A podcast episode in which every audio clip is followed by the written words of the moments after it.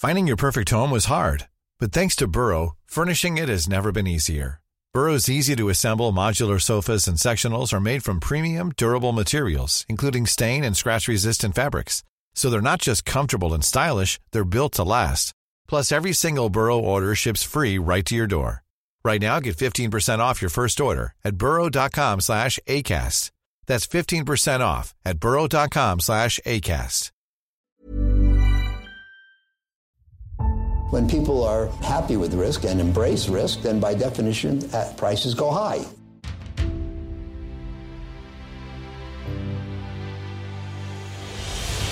When the cycle turns down, they generally sell at prices that are far too low. This is not about getting more information. We live in a world where we have too much data. I'm uh, happy to report another stable quarter. Hallå och välkomna tillbaka till Aktiesnack. Det här är en podd som görs i samarbete med Kalkyl och idag så ska vi lägga lite fokus på legendaren Charlie Munger som tyvärr har lämnat oss. Och innan det så blir det lite smått och gott samt rapportkommentar om näckar och eh, lite advice också i form av ett nytt case. Och sen så i slutet har vi även en samarbetsintervju med Stendörren, fastighetsbolaget. Och sen vill vi även eh, tacka vår ansvariga utgivare Finwire Media. Eller hur Peter? Det vill vi absolut göra. Låter bra det. Tänkte bara innan du kliver in på, på ditt case och dina spaningar så tänkte jag nämna lite rolig statistik från Students-pushen som vi körde i förra avsnittet. Eller rolig statistik, det är också lite tråkigt på ett sätt, men jag tror att vi har sju tjejer av 350 eh, Eh, ansökare, vilket är ganska sjuk statistik. Och sen är det också spännande att det är så koncentrerat mot bra universitet. Och det tänker jag säger lite om att studenter på toppuniversitet kanske är lite mer nyfikna och hänger med i till exempel Twitter-svängen och lyssnar på poddar och så vidare. För till exempel Linnéuniversitetet, eh, där jag faktiskt pluggade, eh, där har vi tre av typ 350 eller någonting sånt där. Ja. Så att en, en stor, stor majoritet är ju studenter på Handels och KTH, Chalmers och så vidare. Nej men det är ju lite intressant ändå för att eh, här är ju någon grej som bara har med intresse att göra. Och att det då bara är 7 av 350 som är tjejer, det är ju lite, lite tradigt men det är ju så det ser ut tyvärr och det är också anledningen till att det är så mycket män i finansvärlden. Precis och för full transparens så har vi också fått lite skit för att vi har intervjuat väldigt få tjejer, faktiskt bara en tjej. Jag visste inte om, om du har koll på det. eh, och det var Nej, samarbetsintervju med, med Dikot. Ja, Elin jag, Trampa. jag letar i huvudet efter en tjej men Ja. eh, Eh, men det är inte så stort intresse inom finans från Nej. tjejer faktiskt. exakt. Tyvärr. Ja men från det fina så går vi över till eh, veckans sågning tycker jag. Ja, Och där har vi eh, Hexatronics förvärv i oktober. Och eh, jag sa ju till mig själv redan när det skedde då i oktober att det var riktigt sjukt att de gjorde det. För det ökar ju skuldsättningen i bolaget. Eh, det gjordes genom lån. Och man har ju det här blanka fokuset i bolaget. Man har ett nedåtgående resultat. Och det blankarna framförallt skulle älska det är ju om man då tar på sig mer lån, ökar risken för nyemission. Och så är det precis det man gör nu i oktober när det redan har börjat gå dåligt. Och sen så nu för några veckor sedan så kom ju vinstvarningen. Resultatet går ännu sämre än vad man trodde och nu är ju risken ännu större för nyemission än vad den till och med var då. Men det var ju en sjukt onödig sits att sätta sig i och Hexatronic har ju verkligen gått från att vara någon sorts guldgosse till att göra allting fel i nutid egentligen. Och sen så har vi också haft eh, Kindreds rapport och den eh, gör en påminna om några få saker. En är att eh, strategisk översyn inte betyder att det kommer att bli en budpremie på några hundra procent som eh, många förmodligen har trott när man har handlat upp aktier som kommit ut och sagt att de gör en strategisk översyn. Man har ju exempelvis Catena Media och liknande som spekulerades upp och sen så har det blivit pannkaka av det hela. Och här med Kindred så blir det absolut inget bud heller. Och sen så två, det är också hur viktig kapitalallokeringen är. För att eh, Kindred berättade nu att man drar sig ur USA efter, vad är det, fyra smärtsamma år där, där det enda man har gjort är att bränna pengar. Och vi har pratat om det tidigare. Betsson har ju inte gått in där utan de satsar istället på lönsamma marknader i Latinamerika och det här visar ju verkligen vikten av kapitalallokering där Betsson går på knockout mot Kindred. verkligen. Och det där är rätt intressant att diskutera group thinking fast inom, eh, alltså för management och för bolag, för det diskuterar man ju ofta för investerare. Men det är också väldigt applicerbart på bolag, det vill säga att det dyker upp en jättehet marknad där alla ska in och då kanske man kortsiktigt ser ut som den dumma aktören om du väljer att passa på en tillväxtmarknad såsom USA för iGaming. Verkligen relevant. Jag tror att det var ju nog rätt många frågor som Betssons management fick där. Varför går ni inte in i den här nya guldgruvan? Precis, precis. Och därför så blir det också ett tecken på det här liksom extremt rationella man vill se hos en ledning. att det är faktiskt mer imponerande än vad det kanske framstår som eh, av ett Betsson att faktiskt ta det beslutet. Och det är väldigt lätt att sitta här nu in hindsight och säga att, att, att det var bra liksom. Men, men där och då så är det ju ett jättetufft beslut att ta. Och de såg det i realtid. Det var Precis. jobbat. Nej, det är väldigt sant verkligen. Eh, sen har vi även eh, räntehöjningspausen i Sverige och den tycker jag ändå är värd att lyfta för jag tror att den kommer ha lite större effekt på småbolag i Sverige än vad många kanske tänker. Och anledningen där är att många lever på marginalen idag, man har det tuffare rent ekonomiskt. Så det är nog många som är på gränsen att sluta med sitt månadssparande in i småbolagsfonder och liknande. Och vi har ju nog alla märkt allt för tydligt vad som händer med småbolag när det liksom inte finns något köptryck från fonder och liknande.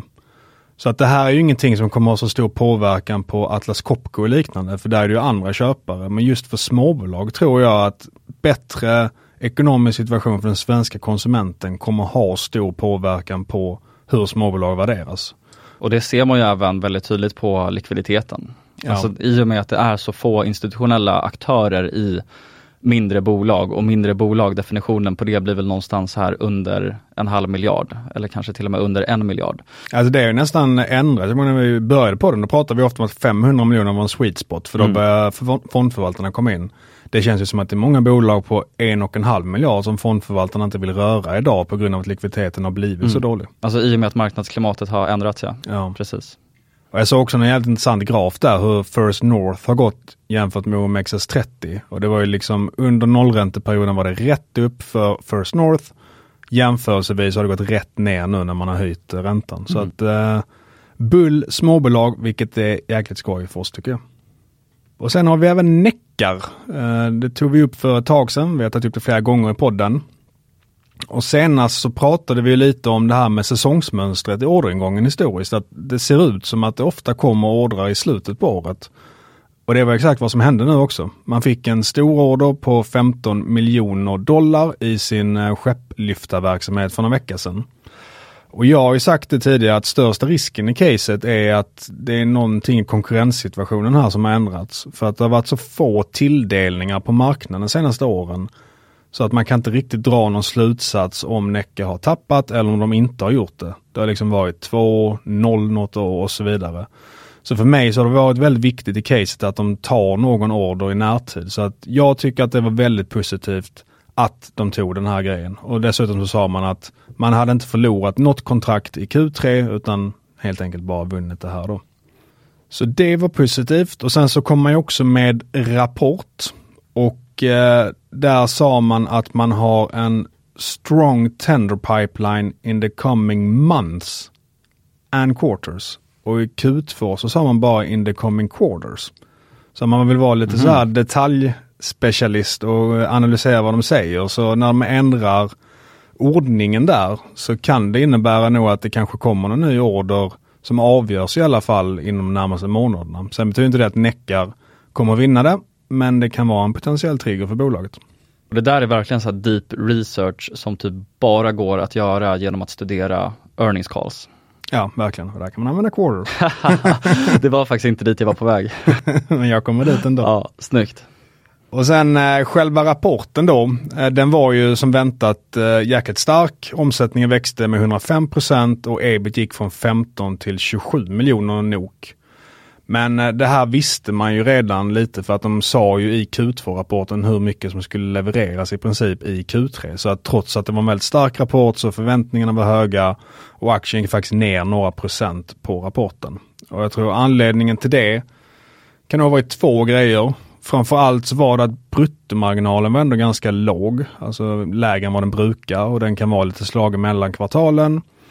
Och sen har man också ändrat sin redovisning egentligen, för där man hade en konstig grej i Neckar att värdeförändring i valuta på olika instrument hade man med i det vanliga resultatet och nu lägger man det i finansiella kostnader istället. Så om du bara kollar på själva ebitda så var det lite försämring mot Q2. Men om du kollar på hur de nu redovisar när man exkluderar den här valutaeffekten som inte har med verksamheten att göra, så var det en uppgång från 22 miljoner ebit Q2 till 27 miljoner ebit nu i Q3. En ganska intressant sak kopplat till det där. Eh, jag kommer att tänka på mitt innehav SmartEye. Och det är det här sell on the news. Det vill säga att när någonting känns så jäkla tydligt och många känner sig trygga i att någonting ska, ska falla ut, till exempel som nya design wins för ett SmartEye just nu, Eh, så är det inte så jätteovanligt att en kurs kan falla även fast det faktiskt kommer en positiv nyhet för att det är väldigt många investerare som då redan har listat ut det här och faktiskt sitter redo på säljknappen för att man då, man hoppas ju på att kursen ska ge lite till och sen så ska man helt enkelt ut från caset. Och det är ett fenomen som är jäkligt vanligt. Exakt, man ska inte underskatta det och där är, kan det ofta vara också att folk kanske belånar sig lite extra för att de känner sig så säkra på att det kommer en rapport, de ska bara liksom ha det i en vecka så det spelar ingen roll om de har belåning en vecka. Mm. Och då blir det lite för stort säljtryck och då går aktien ner ändå helt enkelt. Precis, och nu har alltså inte det här inträffat än för smarta vill jag bara tillägga. Kursen har faktiskt gått upp ännu mer. Den har gått upp jävligt mycket. ja. Eh, men om vi kollar på Neckar igen och kollar på kassaflödet så var det dåligt och det berodde på förändring i working capital. Men det är någonting som är helt normalt för Neckar. För de har stora projekt och under projekten så får de betalt i etapper. Så det gör att vissa kvartal blir, blir kassaflödet jättebra och vissa kvartal så blir det jättedåligt. Så om man kollar på till exempel 2022 så var det Networking Capital Change, alltså hur mycket det ändrades, plus 55 miljoner NOK. Och nu i det här kvartalet så var det minus 63 miljoner nog. Så det kanske också var någonting som vissa kollade på. Men vd fick också en fråga på konfkallet om det, om man kan vänta sig högre working capital framöver. Och då svarade vdn, you will end up with zero in working capital when the contract is over. Alltså där man kommer såklart få in 100% av kassaflödet. Mm. Och det gör ju att när man nu har bundit ganska mycket kapital så kommer man förmodligen ha ett väldigt bra kassaflöde kommande året. Det är min slutsats i alla fall. Och det där, jag vet inte om du håller med på det, men jag tycker att marknaden kan ju ofta reagera väldigt kortsiktigt på typ så här, alltså hur cashflow varierar på kvartalsbasis fast det kanske har att göra med working capital, vilket man ofta ganska enkelt kan lista ut att det är en engångseffekt eller någonting kortsiktigt. Ja, men jag håller verkligen med om det, speciellt när det är liksom så här växande bolag eller typ ett Necka där det svänger ofta. Mm. Då är det en fullt naturlig del av rörelsen att det blir lite mer bundet kapital. Men mm. det, det, kommer ändå som en chock för ofta. Vissa, och vissa känns ganska rädda när det väl sker. Mm. Jag tycker det är lite, gång på gång är det så. Mm, alltså working capital det är nog en sak som ofta förbises och missförstås, är min bild i alla fall. Ja, men missförstås tycker jag är mm. en väldigt bra beskrivning på det faktiskt. Och slutligen så kan man se att i Q4 2022 så räknade man med att den här skeppliftarverksamheten skulle leverera 404 miljoner NUK under 2023. Och nu i Q3 2023 så säger man att det kommer bli 507 miljoner NUK kommande fem kvartal. Men då fick man ju den här orden också på 150 miljoner NUK ungefär efter kvartalets slut. Så därför räknar jag med att man kommer växa jämfört med 2023 när vi kollar på 2024 och därmed öka vinsten lite. Kan det inte vara att den orden inkluderades i det som de kommunicerade tidigare? Då? Nej, det gjorde de inte. Okay. De, de var tydliga med det. så det var det inte. Sen så exakt hur mycket av den som levereras, det vet man ju inte. Men då ska man också komma ihåg att det kan komma nya order dessutom. Option. Exakt. Så att eh, förmodligen en liten vinstökning nästa år räknar jag med i alla fall. Och sen samtidigt som sagt, man kommer förmodligen ha ett ganska bra kassaflöde. Man har redan nu 166 miljoner NOK i kassa, i nettokassa. Och det kommer nog bli ännu bättre på den fronten när de här ordrarna avlevereras och man får in kassa. Så jag räknar med att ev-ebit som just nu på rullande 12 månader är 8, kommer gå ner till ungefär 6 nästa år. Och jag tycker fortsatt att Necka ser väldigt billigt ut och det förblir en av mina största positioner. Och sen så kan jag också lägga till sista bara att nästa rapport så kommer vi få se hur det här rapportet eh, Fisk levererar. Och det är ju lite av en blackbox. Så det ska ändå bli intressant att se hur, eh, hur de har lyckats utveckla det sen köpet. Spännande.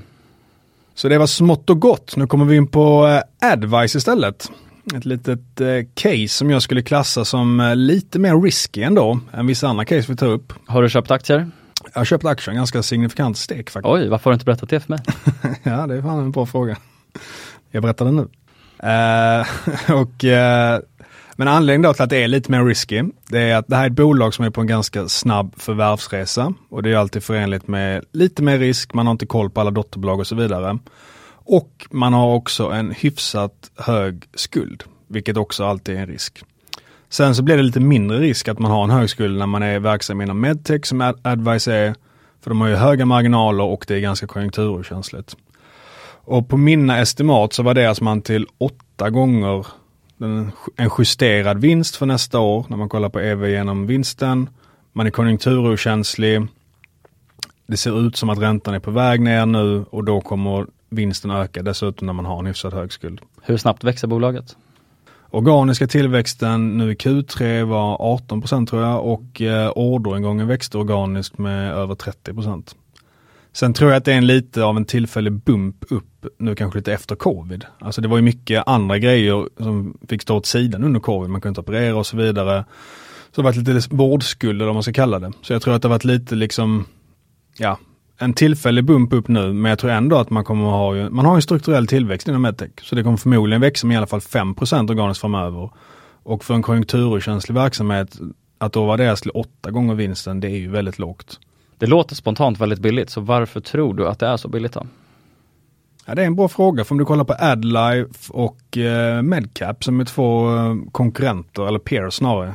Då vill, vill, du bara, vill du bara berätta vad de gör också, de här? Ja, alltså det är ju det är ganska svårt att pinpointa exakt för det är så väldigt spritt. Men det är massa dotterbolag inom medtech så det kan vara grejer man använder när man tar blod, det kan vara operationsbord, det kan vara vissa generika läkemedel, det kan vara utrustning man har i ambulanser och så vidare och så vidare. Så det är liksom det är inte så att det finns en specifik redogörelse utan det är massa olika grejer. Det, är liksom, det gäller för båda casen egentligen. All right. nu ska jag låta dig svara på första frågan. Jag Varför det är så mycket billigare? Ja, Ja, men det är ganska intressant för att den har gått väldigt mycket som en berg under året. Den gick från 5 när det var som lägst då i 2022 på hösten upp till 17 och sen så ner till 7 igen. Trots att det inte fanns några liksom dåliga grejer egentligen. Och jag tror att det lite kan ha haft att göra med dels att Adlife blev bråsad i DI och det gick den aktien ner väldigt mycket och när Pearson går ner då går man ofta ner själv. Vet du varför bolaget blev bråsat? Det är ju för att de har en väldigt hög nettoskuld och den är ju högre än för Advice. Så att det, liksom, det är inte hänförligt på Advice egentligen. Så det var en ganska dålig anledning för, för att gå ner. Okay. Och, och sen så äh, har ju också Advice en lite mer svängig historik.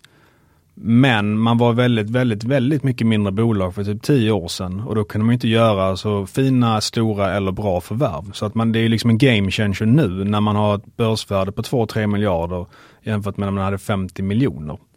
Så jag tror att vissa kanske kollar på historiken för tio år sedan men jag tror att det är en helt annan typ av bolag idag och de senaste åren har Advice presterat väldigt bra också. Och sen tycker jag det kan vara intressant att beröra lite eh, sektorn man är i då, medtech som är ständigt växande. Och framförallt då med tanke på det här med Novo Nordisk och den här bantningsmedicinen som har kommit.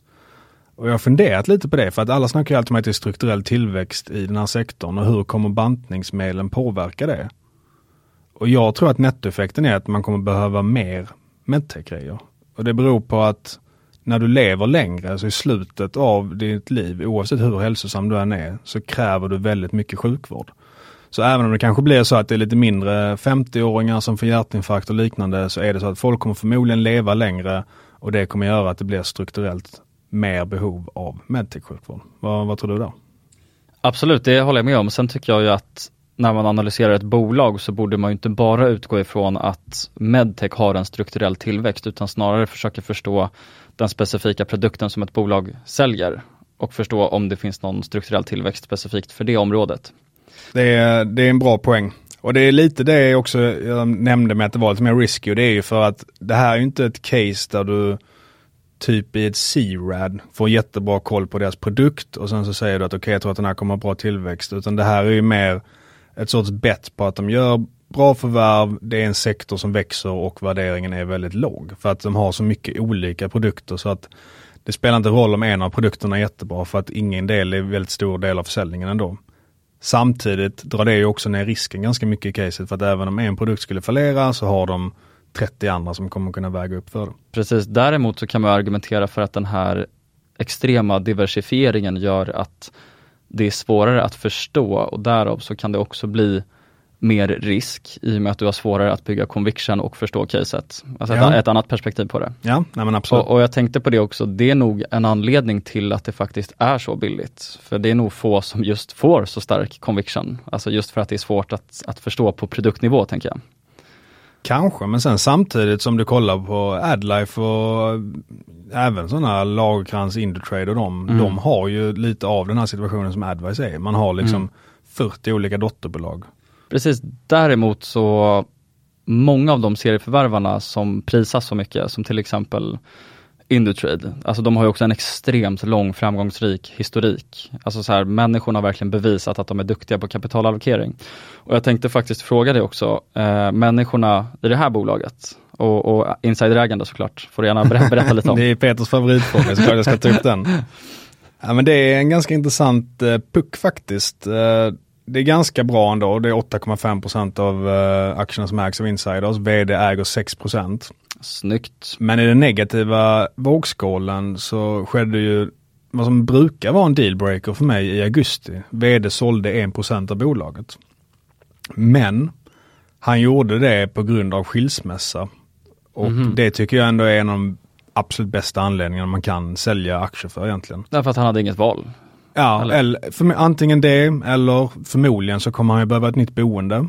Han kanske behöver eh, flasha lite pengar på Stureplan för nya damer att locka in. så att Det finns ju verkligen många anledningar till att när du skiljer dig så behöver du lite mer pengar på fickan.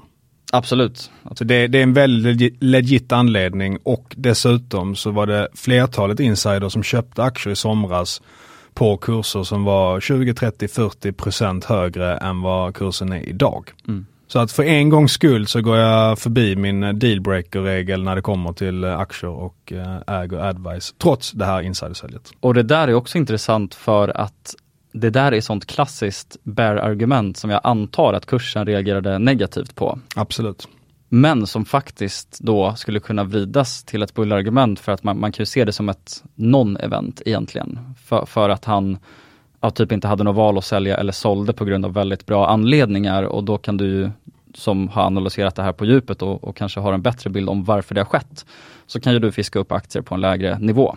Exakt, det har gett den en väldigt bra möjlighet att köpa aktierna billigare. Precis, precis. Och dessutom i det här säljet som då var på 25 miljoner så köpte styrelseordföranden en halv miljon. Och det är ju såklart en, liksom en piss i Mississippi. Men jag tror ändå att om du ser att det blir en mörk framtid eller vdn vet någonting, då säljer man inte det till någon man känner liksom. Och jag tror dessutom inte styrelseordföranden hade velat köpa som förmodligen har väldigt bra insyn i bolaget. Jag köper det. Så att eh, jag, jag brukar vara jävligt orolig för insidersälj men faktiskt inte riktigt i det här fallet. Snyggt. Och eh, en risk också med caset, det är egentligen att skulden är lite för stor för min smak.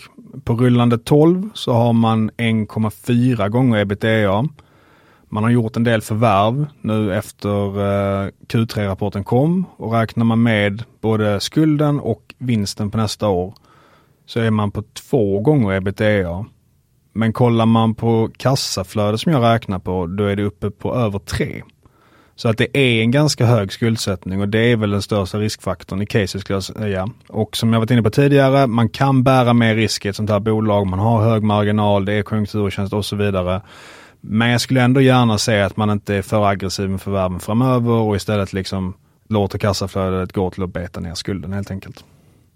Så om man ska eh, avsluta caset så eh, har vi ju en makroekonomi nu där det inte alls ser omöjligt ut att det blir kanske lite recession med räntesänkningar och då tror jag att Advice kommer vara väldigt bra i portföljen för att man är konjunkturkänsligt, man kommer inte drabbas så mycket av recessionen och om det blir räntesänkningar så kommer aktien uppvärderas för att man har en hyfsat hög skuld och då kommer räntebetalningarna bli mindre. Så att eh, jag tycker helt enkelt Advice är för lågt värderat och därför har jag köpt aktien. Men då eh, kanske vi ska prata lite om eh, årets sorg 2023. Det får man säga inom finansväsendet. Charlie Mango som du i princip har träffat. Ja, nästan faktiskt. Men det blir lite storytelling så tänker jag att vi prata lite om Charlie Mungers liksom, största idéer som han är mest känd för och sen så försöker vi hitta lite nuggets som kan vara väldigt intressant att höra om hans liv och så vidare. Så det blir väl ett litet hyllningsavsnitt till i alla fall en av mina personliga idoler. Ja, men jag tog det faktiskt lite eh, hårt när, när han gick bort. Inte så att jag låg och grät, men eh, det är ändå någonting väldigt sorgligt med att han pikar ju ändå vid 99 års ålder. Alltså han blev bara mer känd och fick mer inflytande ju äldre han blev. Och det är liksom, det gör det på något sätt extra sorgligt att han går bort och är en sån otrolig legendar. Mm. Ja, det är verkligen end of an era. Alltså Charlie och Warren har ju tillsammans rattat Berkshire Hathaway i 50 år. Har byggt det från ett litet holdingbolag till att bli ett av världens största bolag och de har gjort det med extremt hög integritet och med extremt hög passion. Och de har liksom älskat att jobba ihop. Alltså det är, så här, det är verkligen en symbol för så mycket i typ livet i stort och även inom business som man verkligen ser upp till. Ja, han har känts som en konstant. Det, kän det känns lite som att typ jultomten har gått bort.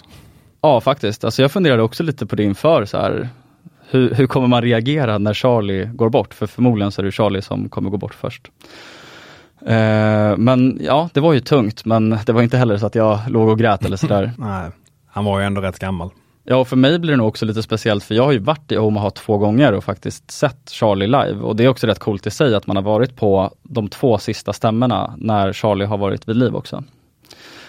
Men det är också lite tragiskt för det är ju, alltså jag kollade lite bilder på våra Omaha-resor och sådär och förmodligen så kommer ju den här extrema kulturen också gå mot sitt slut.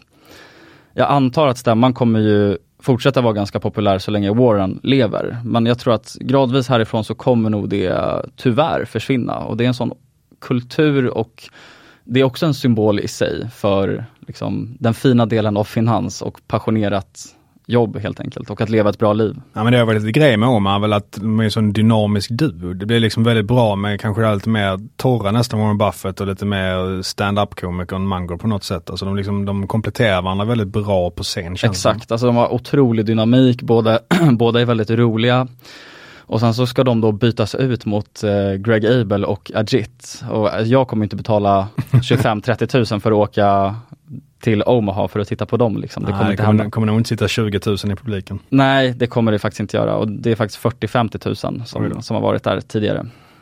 Men eh, vi går in på Munger. Jag antar att nästan alla lyssnare känner till Charlie Munger och han är ju en av de absolut främsta investerarna genom tiderna och även en stor symbol inom business. Och han skulle ju faktiskt fyllt 100 år första januari 2024 också. Så det, det, det var också lite sorgligt. Ytterligare en tragedi. Och det som är så sorgligt med det är att han hade ju planerat sin 100 års eh, födelsedag också. Nej. Han hade abonnerat något ställe i Los Angeles och hela släkten skulle komma dit och så vidare. Och sen så får han inte uppleva det. Han gick bort ungefär exakt en månad innan. Ja, fy fan. Men jag tror att vi börjar den här storyn någonstans då eh, Charlie började studera. För en sak som Charlie är mest känd för, det är hans tvärvetenskapliga approach till problemlösning och till allt möjligt egentligen. Och han pluggade ju både matematik och fysik på University of Michigan. Men studietiden där blev väldigt kortvarig för då startade ju Pearl Harbor. Och det är för övrigt en av mina favoritfilmer. Bra ehm, musik. Men USA gick i alla fall in i andra världskriget och Charlie blev ju inkallad till USAs flygvapen då. Och en del av den här antagningsprocessen, det var ett IQ-test. Och då kan du ju gissa hur det gick. Han failade. Nej, han, han, var en av dem som hade högst ever på det här IQ-testet, ja, alltså antagningsprocessen till... Eh, det är väl Buffett har sagt att det är den smartaste mannen han träffat och då har ändå Buffett träffat en del människor. Precis så, och det, det är hur många som helst som har sagt det. Men det är också rätt intressant för Charlie ses ju alltså som den mer intellektuella av dem, även fast, han, även fast Warren också är hur smart som helst, uppenbarligen. Mm. Eh, men inom militären och flygvapnet så fick han ju också plugga engineering. Så att redan när han var typ 19-20 år så började ju den här grunden läggas för den här liksom tvärvetenskapliga approachen. För då hade han pluggat matematik, fysik och till ingenjör då. Sen så bytte han inriktning igen. För han insåg, alltså, han tyckte att allt det här var jätteintressant. Han tycker typ att allt är intressant. Men efter det här då så började han ju plugga på Harvard Law School. Och då skulle han gå i farfars och pappas fotspår och bli advokat helt enkelt. Och därifrån tog han examen 1948. Och efter juridikstudierna på Harvard så flyttade ju Munger till Kalifornien för att börja praktisera juridik. Men, jag vet inte om du känner till det här, men vi kommer komma in på ett ganska stort trauma nu. Hans barn gick bort va? Det stämmer. Eh, han genomgick ju en extrem sorg under den här perioden, för hans son Teddy blev ju diagnostiserad med leukemi, alltså blodcancer. Och på den här tiden så fanns det inget botemedel mot det heller, så det var ju i princip en garanterad död. Eh, och Charlie då enligt historierna, han var ju på sjukhuset varje dag och träffade sin son och sen så gick han liksom en rutinmässig promenad efter de här besöken och bara grät helt enkelt. Och samtidigt som det här inträffade så skilde sig Charlie och hans dåvarande fru. Och han hade heller ingen försäkring till sin son, så han var ju i princip pank för det laget, för han fick betala alla bills helt själv. Så när Charlie var 31 år så var han alltså pank, nyskild och hans son hade gått bort vid nio års ålder. Ja, för fan och se också liksom det förfallet som hans son måste gått igenom under cancersjukdomen. Ja. Och sen så jag tror det är något sånt 90% av alla som förlorar ett barn skiljer sig för att det blir liksom Sorgen blir så stor och man påminner så mycket Mm. av den andra partnern om det hela. Så att, Precis. ja, det är nog bland det värsta som kan hända. Precis, och man kan ju tänka sig att många som går igenom det där hade ju bara lagt ner eller typ så här vänt sig till alkohol eller droger eller whatever, alltså gjort, bara spårat ur typ och inte tyckt att livet var så kul längre. Ja. Men det kan du ju anta att det gjorde ju inte Charlie. Han läste istället. Det gjorde han verkligen. Men hans, hans reaktion till det här, det är väldigt signifikant för den han är som person.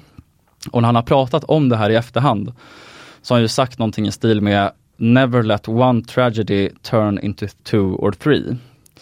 Och det här är såklart liksom extremt rationellt som Charlie alltid är, men det är nästan lite snudd på inhumant liksom, att kunna tackla det här så pass rationellt som, som Charlie gjorde. Och det är också rätt intressant för det där är ju heller inget råd som du kan ge någon. Det där är en insikt du måste komma till själv tänker jag. Alltså om du går igenom någonting sånt där och någon säger till dig bara hallå, låt inte det här bli värre än vad det redan är, så kanske det framstår som lite kallt. Alltså så här, det, det måste liksom finnas en inre drivkraft på något sätt för att ta sig ur det där. Ja, det måste komma från en själv där liksom. Mm, precis. Nej men det, och det är nog också det som behövs.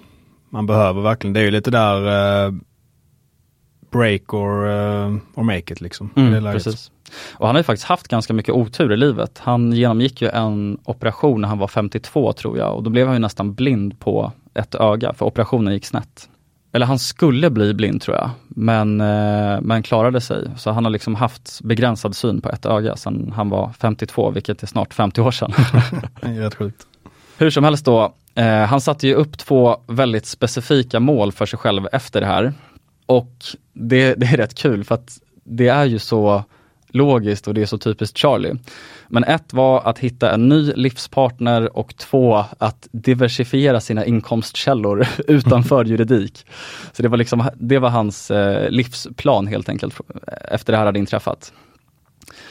Och en annan sak som är väldigt kul är att när Charlie skulle hitta sin nya flickvän eller fru så bröt han ju ner den här processen matematiskt och försökte optimera det här. Han räknade ju ut hur många kvinnor det fanns inom en rimlig area där han bodde, hur många kvinnor som var i rätt ålder, hur många av dessa som potentiellt var tillräckligt attraktiva. De skulle vara tillräckligt smarta men inte för smarta och så vidare.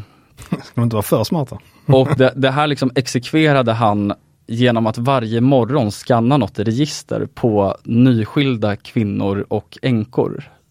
Så, så, som Charlie alltså skulle ja, försöka, försöka se på. Ja, det, var in, det var innan Tinder där. Ja precis, alltså han hade ju inte Hinge eller Tinder så att eh, på något sätt så kan man ju faktiskt köpa den strategin tycker jag. Ja men jag gör det ändå. Mm. Men en kollega blev ju då eh, orolig för Charlie för att det här var ju ändå ett lite konstigt beteende. Eh, så han parade ihop Charlie med en, eh, en bekant. Och det gick väldigt bra. Hon var ju extremt smart, hade pluggat på Stanford tror jag. De klickade superbra och de fick fyra barn ihop. Eh, hon hade två barn sedan tidigare och det hade Charlie också. Eller Charlie hade ju tre men en hade gått bort. Så de blev en väldigt stor manger-klan på, på tio. personer i samma familj. Ja men skönt ändå. Jag tror det där med att ha mål när det väl är tragedier, det är jäkligt viktigt också. För det ändrar det fokuset. Då tänker du inte Mm. på det sorgliga utan du blickar framåt istället. Och det är, det är det som behövs i ett sånt läge. Definitivt. Så då tänker jag att vi går in lite på Warren och Charlie och när de träffades. Det är också lite roliga stories där. Och de träffades ju första gången 1959 på en minst sagt legendarisk och väldigt känd middag i Omaha. Och den arrangerades ju av en gemensam kontakt. Och det här, hör och häpna, det var ju kärlek vid första ögonkast såklart. Och det man kan anta här, det är att båda var väldigt skeptiska inför, för båda, båda har ju lite det, speciellt Charlie, det här att de tycker ofta att andra är dumma och liksom imponeras sällan av andra människor. Men de ska liksom ha klickat så extremt bra så Warrens dåvarande fru som eh, nu har gått bort, Susie Buffett, hon gick bort 2004 tror jag. Hon har ju sagt i efterhand att Warren tyckte att Charlie var den smartaste personen han någonsin hade träffat och Charlie tyckte att Warren var den smartaste personen han någonsin hade träffat. Det sa bara klick. Precis, och eh, det som också är, eh, alltså det är nästan lite gulligt, men de käkade ju middag varje kväll hela veckan, för Charlie var hemma på Omaha, eh, han, var, han var hemma i Omaha på besök. Det kan jag också tillägga till historien att båda de kom ju ursprungligen från Omaha.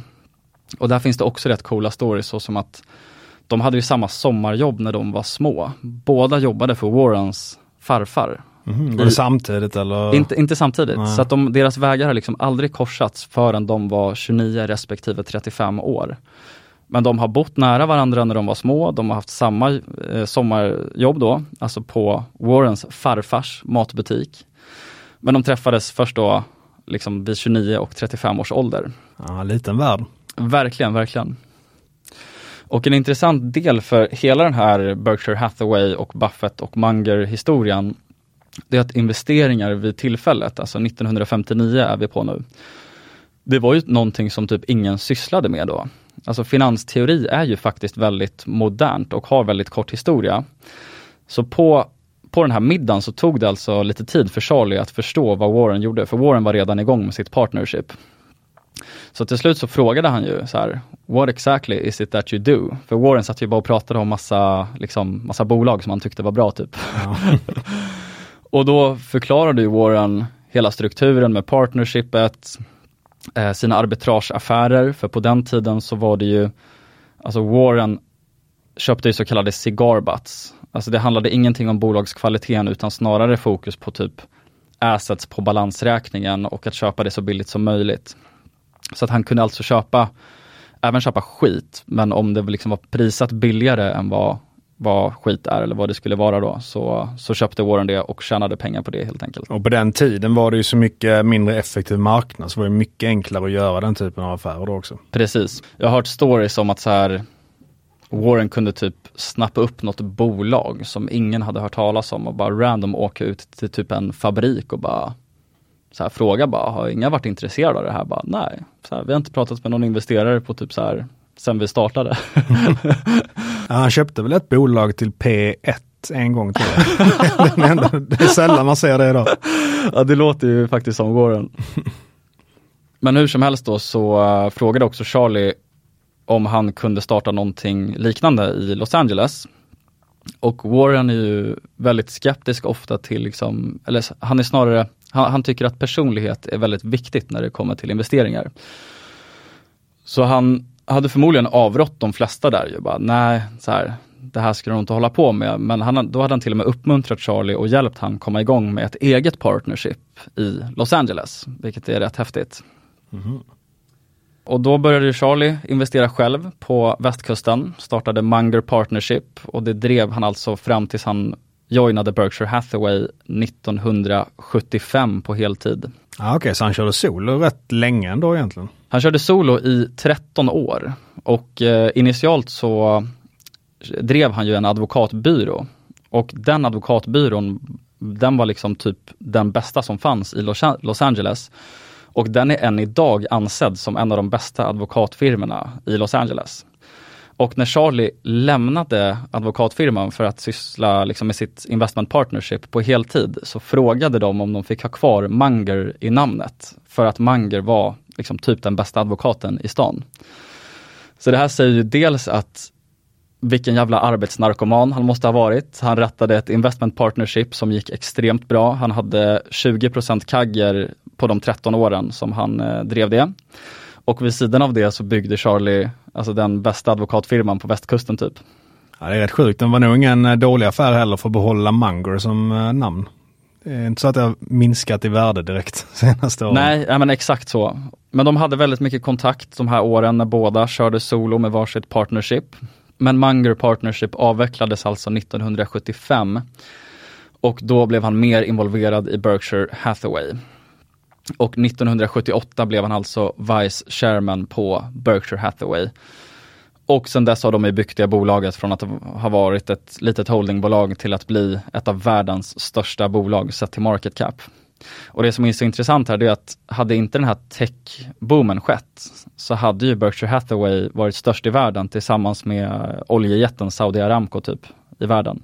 Ja det är sant, för det, de enda bolagen i övrigt som är större är väl techjättarna. Ja, alltså det är ju fangbolagen liksom. Ja. Ja, nu Nvidia och ja, Microsoft. Magnificent Seven. Precis. Men en sak som är rätt intressant med Munger Partnership, det är att några av hans grundidéer, de var väldigt synliga även då. Så att man kunde ju se på Mungers returns att de var mycket mer volatila än Warren. Kan du gissa varför? Han körde väl eh, belåning till och med ibland. Precis, lite leverage var det, men jag tänkte på att han inte diversifierade någonting. Ja just det, det gjorde han inte. Han hade väl över 100% av sitt nettovärde ett tag i en aktie. Precis, precis. Han kunde ju ta alltså, extremt stora positioner och det var ju, det har han ju förespråkat ända sedan dess, att han tycker att diversifieringar, det sysslar bara, eller det är bara bra för de som inte vet vad de håller på med. Um, så man ser det på deras returns, att Warrens är väldigt så, uh, vad ska man säga, konsekventa. Warren hade ju typ inte ett enda år med sitt partnership där han förlorade pengar, medan Munger hade några skitår och några år som gick extremt bra. Och nu tar vi över storytellingen till lite mer investeringsnära fokus. Så då eh, blir du mer involverad Magnus. Absolut, det vet ni. och då tänker jag att vi ska prata lite om hur Munger influerade och förbättrade Buffett. För Buffetts tidiga stil var ju helt kopierad av Benjamin Graham, hans läromästare som var hans lärare på Columbia University i New York och han jobbade ju även på Grahams fond i New York, Graham Newman. Och det var ju väldigt value-oriented, alltså att det Extremt, var väldigt ja. mycket fokus på billiga bolag. Precis, precis. Medan då Munger kom in i bilden och fastnade mer för kvalitetsbolag helt enkelt. Och det de själva brukar referera till när de pratar om det här skiftet, det är ju Seas Candies. Det är ju ett, eh, ett bolag som säljer godis på västkusten i USA. Och när de gjorde den här transaktionen så, det var ju Munger som hittade bolaget och övertalade Warren att, att göra det här. Warren hade ju typ panik när de köpte det för han tyckte att det såg dyrt ut. Men eh, Munger hade ju då tesen om att de kunde plocka ut väldigt mycket kassaflöde och hade väldigt så här lågt eh, investeringsbehov etc. Alltså en så kallad compounder och att de hade ett jättestarkt varumärke och pricing power. Att de kunde höja priserna mot slutkund utan att tappa kunder. Det är det intressanta med choklad att uh, där kan ju till och med man ha liksom så positiv pricing power så att det blir mer populärt när du höjer det mer. För att du kan till exempel mm. ge bort en chokladask om den kostar ett visst summa men kostar den 5 kronor så är du snål om du ger bort den i procent. Mm. Och Munger hade i alla fall väldigt rätt här. De köpte Seas Candice för 25 miljoner dollar och Seas Candice har levererat över 2 miljarder i fritt kassaflöde till Berkshire Hathaway sedan dess. Det är bra ROI. Verkligen. Eh, så det man kan säga i alla fall att Charlie förbättrade Warren i termer av att få honom att fokusera mer på bolagskvaliteten och det här kunde man ju också se i Berkshire Hathaways investeringar därefter. Alltså då köpte de ju Coca-Cola, de köpte American Express och så vidare. Vilket var helt annorlunda mot det som Warren tidigare hade handlat helt enkelt. Sen tycker jag också man ska flika in där att det har ju lite att göra också med storleken på kapitalet. Det är någonting som man kan missa ibland att den strategin behöver man ju köra när man har tillräckligt mycket kapital. Du kan ju inte köra cigarbutts om du har 100 miljarder för att då kommer inte det påverka liksom investeringen någonting. Om du måste sälja igen om tre månader och då kanske du måste pusha ner kursen 50% för att komma ur. Om du då tjänar 50% från början så är hela vinsten borta. Liksom. Mm, precis. Det håller jag med om, men på den tiden var det ändå så pass tidigt att Berkshire var inte så stort då. Och Warren har ju sagt så här rätt roliga saker i efterhand, typ att Charlie was right and I was a slow learner och, och sådana här saker. Alltså just kopplat till Seas Candies och att fokusera mer på bolagskvaliteten då. Ja. Och det finns ju uppenbarligen mycket, mycket mer att prata om när det kommer till Charlie, men jag tänker att vi börjar wrappa upp det här nu. Alltså vi kan ju sammanfatta det med att Mangers liv är verkligen en inspiration för investerare, studenter och människor överlag. Och enligt min tolkning så är ju hans personligen kanske starkaste tro för att leva ett bra och meningsfullt liv, det är att lära sig nya saker. Att följa sin passion och att satsa hårt på relationer som bygger på utbyte och hög integritet. Det har jag ju sagt upprepande gånger det här Stay away from toxic people. Ja, jag hade faktiskt ett citat där. Tänkte göra en, eh, en Peter och dra hela citatet. Kör hårt. ja, men han säger ju it's so simple. You spend less than you earn, invest shrewdly, avoid toxic people and toxic activities, try to keep learning all your life and do a lot of deferred gratification. Och att om man då gör de grejerna, då är det nästan oundvikligt att lyckas. Mm, precis, och det som är så intressant är, det är att han säger stay away from toxic people. Och då kommer vi in lite på det här always invert-tänket som också är en av Mangers mest signifikanta idéer. Och hans tal på Harvard 86 tror jag att det var, det handlade just om, om det, alltså så här always invert. Och han bygger hela talet på att så här, du kanske inte kan svara på frågan hur du blir lycklig. Men du kan svara på hur du inte blir olycklig. Och det tycker jag är väldigt intressant för då typ, precis som man säger då, så här, det, det, är väldigt lätt att veta om att du ska inte spendera tid på folk du inte tycker om och trivs med. Du ska inte spendera din inkomst mer än vad du klarar av. Du ska inte hålla på för mycket med alkohol och droger och missbehandla din kropp och så vidare. Och då har du kommit en ganska bra bit på vägen att bli lycklig, även fast du inte kan svara på frågan rakt av hur du blir lycklig. Alltså, ja, du, förstår, du förstår tänket. Det är ju samma sak som typ så om du ska leva ett nyttigt liv. Det är inte så att du behöver eh, dricka matcha-te och springa maraton, men skiter du bara i att äta godis och du tränar tre, fyra gånger i veckan och liksom inte bara sitter still varje dag, då har du kommit en väldigt lång bit på vägen. Mm, precis, precis. Och där är det också en in intressant grej tycker jag och det är att, jag har också lite andra citat och det är ett är, kom ihåg att om du har rätt eller inte beror inte på hur många som håller med dig. Mm. Och det är också lite det här med att han liksom har en independent thinking och liksom kunna inverta själv. Och det är väldigt lätt i investeringsvärlden att man dras med i typ IT-yran eller man tycker att Cathy Wood är världens bästa investerare 2021 där. Precis. Så det gäller liksom verkligen att vara level-headed och kunna vända på det hela tiden oavsett vad de mm. andra människorna gör. Och det är inte alltid lätt ska tilläggas. Verkligen, och det är jättelätt att sitta och säga det och tänka att det är jättelätt. Ja. Men det är verkligen inte det. Nej men jag tänker också att vi kan avsluta med ett citat då eh, för honom och det är medge för dig själv vad du inte vet. Och det är någonting som jag tycker har växt fram lite när man har liksom studerat väldigt bra investerat. Många av dem är ju väldigt ödmjuka helt enkelt. Mm, verkligen. Och det tror jag är en väldigt viktig ingrediens för att är du inte ödmjuk då kommer marknaden straffa dig hårt för den bryr, den bryr inte om dina känslor. Och det ser man ju på de här som liksom sitter och skriker att uh, det är blankarnas fel, hatar brasa och så vidare. Det är ju motsatsen till ödmjuka och de tycker själva de är jätteduktiga, det är alla andras fel. Mm. Men om du kan inse, okej okay, det är mitt fel på grund av det här, jag gör det bättre till nästa gång det är kanske en av de allra viktigaste egenskaperna som finns för att lyckas som investerare. Precis, och det där är rätt intressant det här med att inse vad man inte vet. För jag känner typ att med åren när man har lärt sig mer om investeringar, att min circle of competence har blivit mindre. Vilket egentligen inte borde hända, men det kanske snarare handlar om att jag har blivit bättre på att förstå vad jag inte förstår. Eh, för det, det är såklart helt motsägelsefullt att jag lägger jättemycket tid på investeringar men upplever att min circle competence har blivit mindre. Det är inte så att jag har liksom inverterat min inlärningskurva. Nej men det är nog mycket det att i början när det går bra så är det så lätt att tänka att det är på grund av ens skicklighet. Och så tänker man, mm. oh jag kan jättemycket om de här grejerna men egentligen så var det bara nybörjartur egentligen. Precis, också kallat Dunning-Kruger effekt. Ja men exakt. Mm.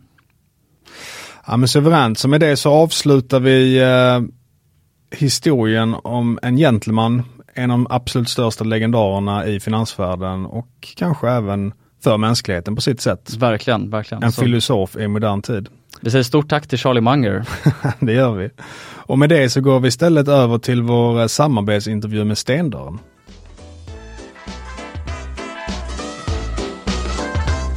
Och med oss idag har vi Erik Ranje, VD på Stendörren. Varmt välkommen Erik! Tack så mycket!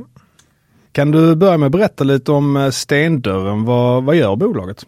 Ja, men vi är ett börsnoterat fastighetsbolag.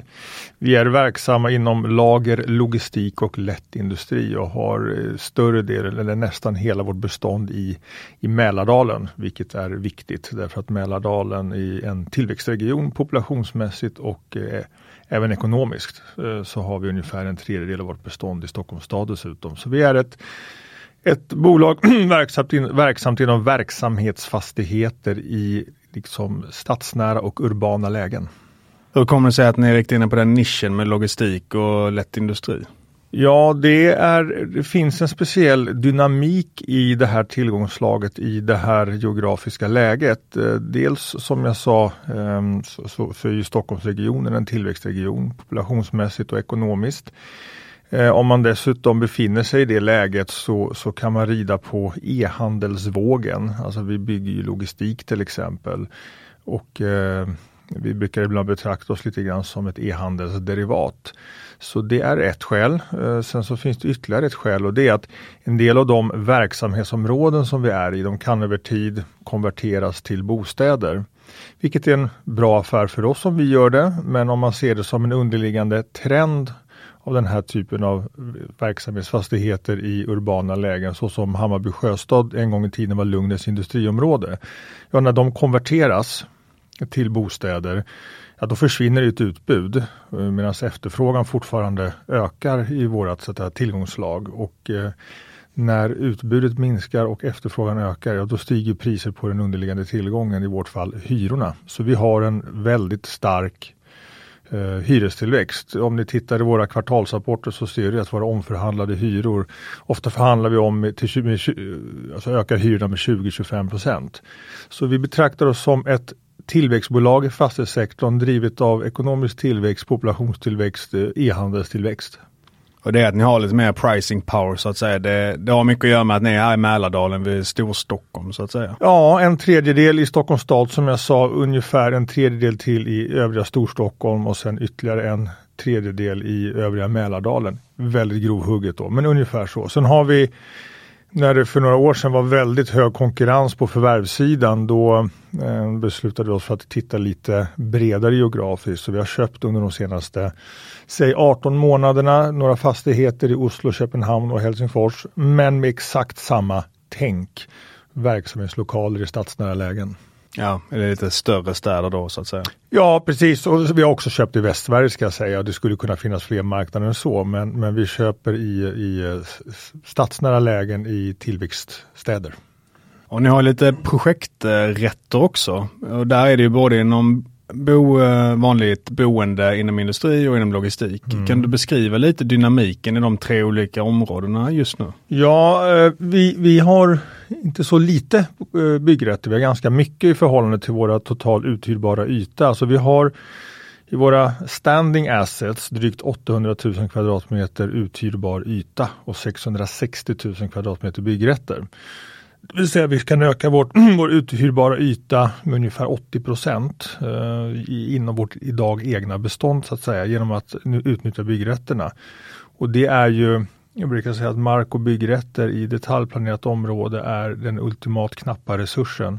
Nu är väl även pengar en knapp resurs möjligen, men, men då, för, för ett tag sedan var det bara mark som var den knappa resursen och det är ju, det är ju mark helt enkelt. Så det är det, är det det är en väldig potential för bolaget. Huvudsakligen inom verksamhetslokaler, alltså logistik och lätt industri, men också bostäder. Vi har historiskt drivit en detaljplan själva i Botkyrka där vi har möjlighet att bygga ungefär 800 lägenheter. Vi har ett pågående planärende i Sollentuna och vi tittar på ytterligare ett par ställen att eh, bygga eller driva detaljplan för att skapa bostadsbyggrätter för att sen så att säga ja, uppföra huskroppar och hyra ut. Ursäkta.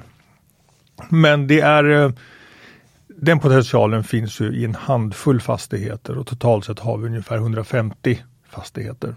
Så att det, det är en, en, en liten del men inte desto mindre är den relevant. Är det olika lätt att få ihop kalkylen där om man kollar på bostäder jämfört med logistik, hur det ser ut i nuläget? Ja, eh, kalkylen ser till att börja med väldigt annorlunda ut. För har en, en logistik eller lätt industrifastighet så tenderar det vara bara ett plan så att säga. Möjligen med ett så att säga, kontorsentresol, så möjligen två plan. Medans eh, och värt någonting antal tusen per kvadratmeter. Medan tar du bostäder så kan du bygga väldigt många våningsplan som är värda väldigt, väldigt mycket mer per kvadratmeter. Så det är ju fundamentalt två olika kalkyler men generellt sett så är det ju lönsamt att konvertera. Sen måste ju de, det, det är ju ett antal förutsättningar som ska stå rätt. Och det gör de kanske inte nu för bostadsbyggnation. Man har ju inte kunnat så att säga, föra ut inflationen ut i på hyresavin till, till, till hyresrätter. Dessutom har byggkostnaderna ökat och även finansieringskostnaderna. Så att relativt sett så ser väl bostadskalkylen mindre bra ut nu. Men där har ni också lite mindre andel projekträtter om jag minns Ja, alltså det här är ju, vi har ju inte, eh, vi har inte byggt några bostäder än utan vi driver, vi har ju framförallt drivit detaljplan och långsiktigt med den bostadsbrist som finns i Stockholm så är det ju en bra kalkyl. Sen är det ju enligt ja, reglementet så är det ju så att vi kan fortsätta med dem, driva den verksamhet som vi gör idag, även om vi har konverterat till bostäder detaljplanemässigt. Men vi får ju fortsätta den så verksamhetsfacilitet på, på, på, på, på fastigheterna. Det får vi fortsätta med tills dess att vi faktiskt ja, river och bygger nytt. Så det finns ingen, det finns ingen kannibaliseringseffekt att tala om där. Det är den poäng jag försöker göra gälla. Ja, jag förstår. Om vi kollar på finansieringsdelen, hur ser den ut? Ni gav väl ut en grön obligation nyligen och har gjort lite andra grejer? Ja, vi, vi har alltså, en det har blivit dyrare att låna pengar och, och i synnerhet eh, kapitalmarknadsbaserad finansiering har ju blivit dyrare. Eh, sen har det varit en del refinansieringsrisker, alltså aptiten hos obligationsinvesterare har ju det har inte bara varit en prisfråga utan delvis en tillgänglighetsfråga till kapital. Um, så vad vi, vad vi har, gjorde i början på året det var att vi återköpte en del av en utestående hybrid från som var, volymen var 800 miljoner utestående. Vi köpte tillbaks eh, så att vi, det är nu 512 miljoner utestående. Sen har vi, eller hade vi en obligation som förföll i april nästa år på 700. Där gick vi ut i marknaden för att eh, ja, ge ut en ny obligation för att då refinansiera och köpa tillbaks den som förfaller i april. Och då var det vår målsättning att, att eh, ge ut en på mycket lägre volym än bara 300 miljoner kronor för att sen återköpa den på 700 som förfaller i april och uppenbarligen ta residualen ur kassan. Men det var faktiskt en väldigt, väldigt stark efterfrågan så vi skalade upp den lite grann, eller ganska mycket till 500 miljoner. Men ja, det, det var, det, det var ett marknadsfönster där som var bra. Eh, så det var, en väldigt bra transaktion och bra aptit på den också från investerarna. Så ni har haft det lite lättare med finansieringsdelen än vissa andra ja, bostads eller fastighetsbolag? Ja, jag tycker att det kanske målas med lite väl liksom, eh, bred pensel, lite väl mörka färger där för att eh, vi, vi, våra transaktioner gick bra och en del andra bolag som var ute ungefär samtidigt gick också väldigt bra och eh, har man skött sig och är hel och ren så finns eh, tillgången till kapital där ute. Och hur ser ni på den frågan att, uh, att gasa och växa nu egentligen versus att liksom försöka banta ner skulder och liknande? Hur tänker ni där? Nej, men det, det, det, där är väl den magiska balanspunkten som man letar efter och vi vill, vi vill både ta ner, kanske inte med nödvändighet ta ner totalskulden men men eh, ta ner andelen dyr kapitalmarknadsbaserad finansiering och det har vi ju uppenbarligen gjort med ungefär en halv miljard sen, un, under det här året. Dels återköpet av hybriden och sen överrullningen på ett lägre, lägre volym på den som vi då refinansierade här i, eh, i början på, på hösten. Så det är väl snarare att, att eh, ta ner andelen kapitalmarknadsbaserad finansiering som vi vill göra. Eh, men samtidigt växa. Alltså vi har ju knappa miljarden i kassan när vi går ut ur Q3 eller när vi gick ut ur Q3.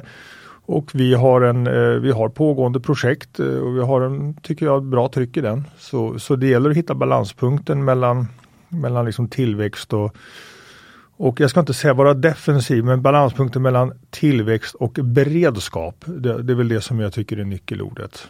Så fokus mer på att liksom förbättra finansieringen snarare än att ja. bara minska skulden? Ja, jag tycker, jag tror många banker har eh, varit liksom beredda på refinansieringsproblematik i kapitalmarknaden och sen har refinansieringarna gått ganska bra. Så det finns en ganska, tycker jag, hög villighet från bankerna att faktiskt eh, låna ut pengar. Vi har fått bra finansieringsvillkor och en hög aptit från bankerna. Ja men suveränt. Men eh, avslutningsvis eh, då, eh, varför ska man investera i stendörren? Ja, vi, vi är ett tillväxtbolag i fastighetssektorn och har ju som jag sa inledningsvis då den, den knappa resursen för tillväxt i fastighetsbranschen, nämligen mark. Detaljplanerad mark i väldigt, väldigt bra lägen. Vi är, vi är ett derivat på den ekonomiska tillväxten i, i, i Storstockholm men också på e-handel. Det sägs att eh, en, en så spenderad krona inom e-handel kräver ungefär tre gånger så mycket yta som en spenderad kro, krona i en, i en vanlig butik. Och det har väl tyvärr med returer och sånt att göra då kan jag föreställa mig, vilket kanske inte är så bra, men inte desto mindre. Vi, det där skapar ju en, en e-handelspotential för inom, inom logistik i, i urbana lägen och där är vi. Så vi är tillväxtbolag i fastighetssektorn. Ja men suveränt, väldigt intressant och stort tack för att du kom hit idag. Tack för att du fick komma.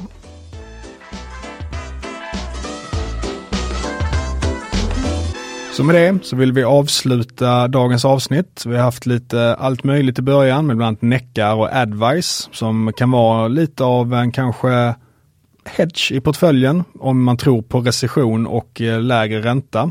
Och sen så har vi såklart också haft en lång fin genomgång om en av de absolut största legendarerna, Charlie Munger och därefter avslutade vi med en intervju med Stendörren. Så med det säger vi stort tack för det här avsnittet och så hörs vi igen om två veckor. Stort tack för att ni har lyssnat. Ha det underbart allihopa. Ciao, ciao. Ciao.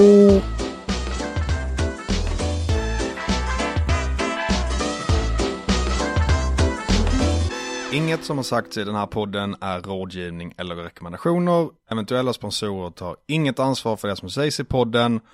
Gör alltid din egen analys och alla aktier är förknippade med risk.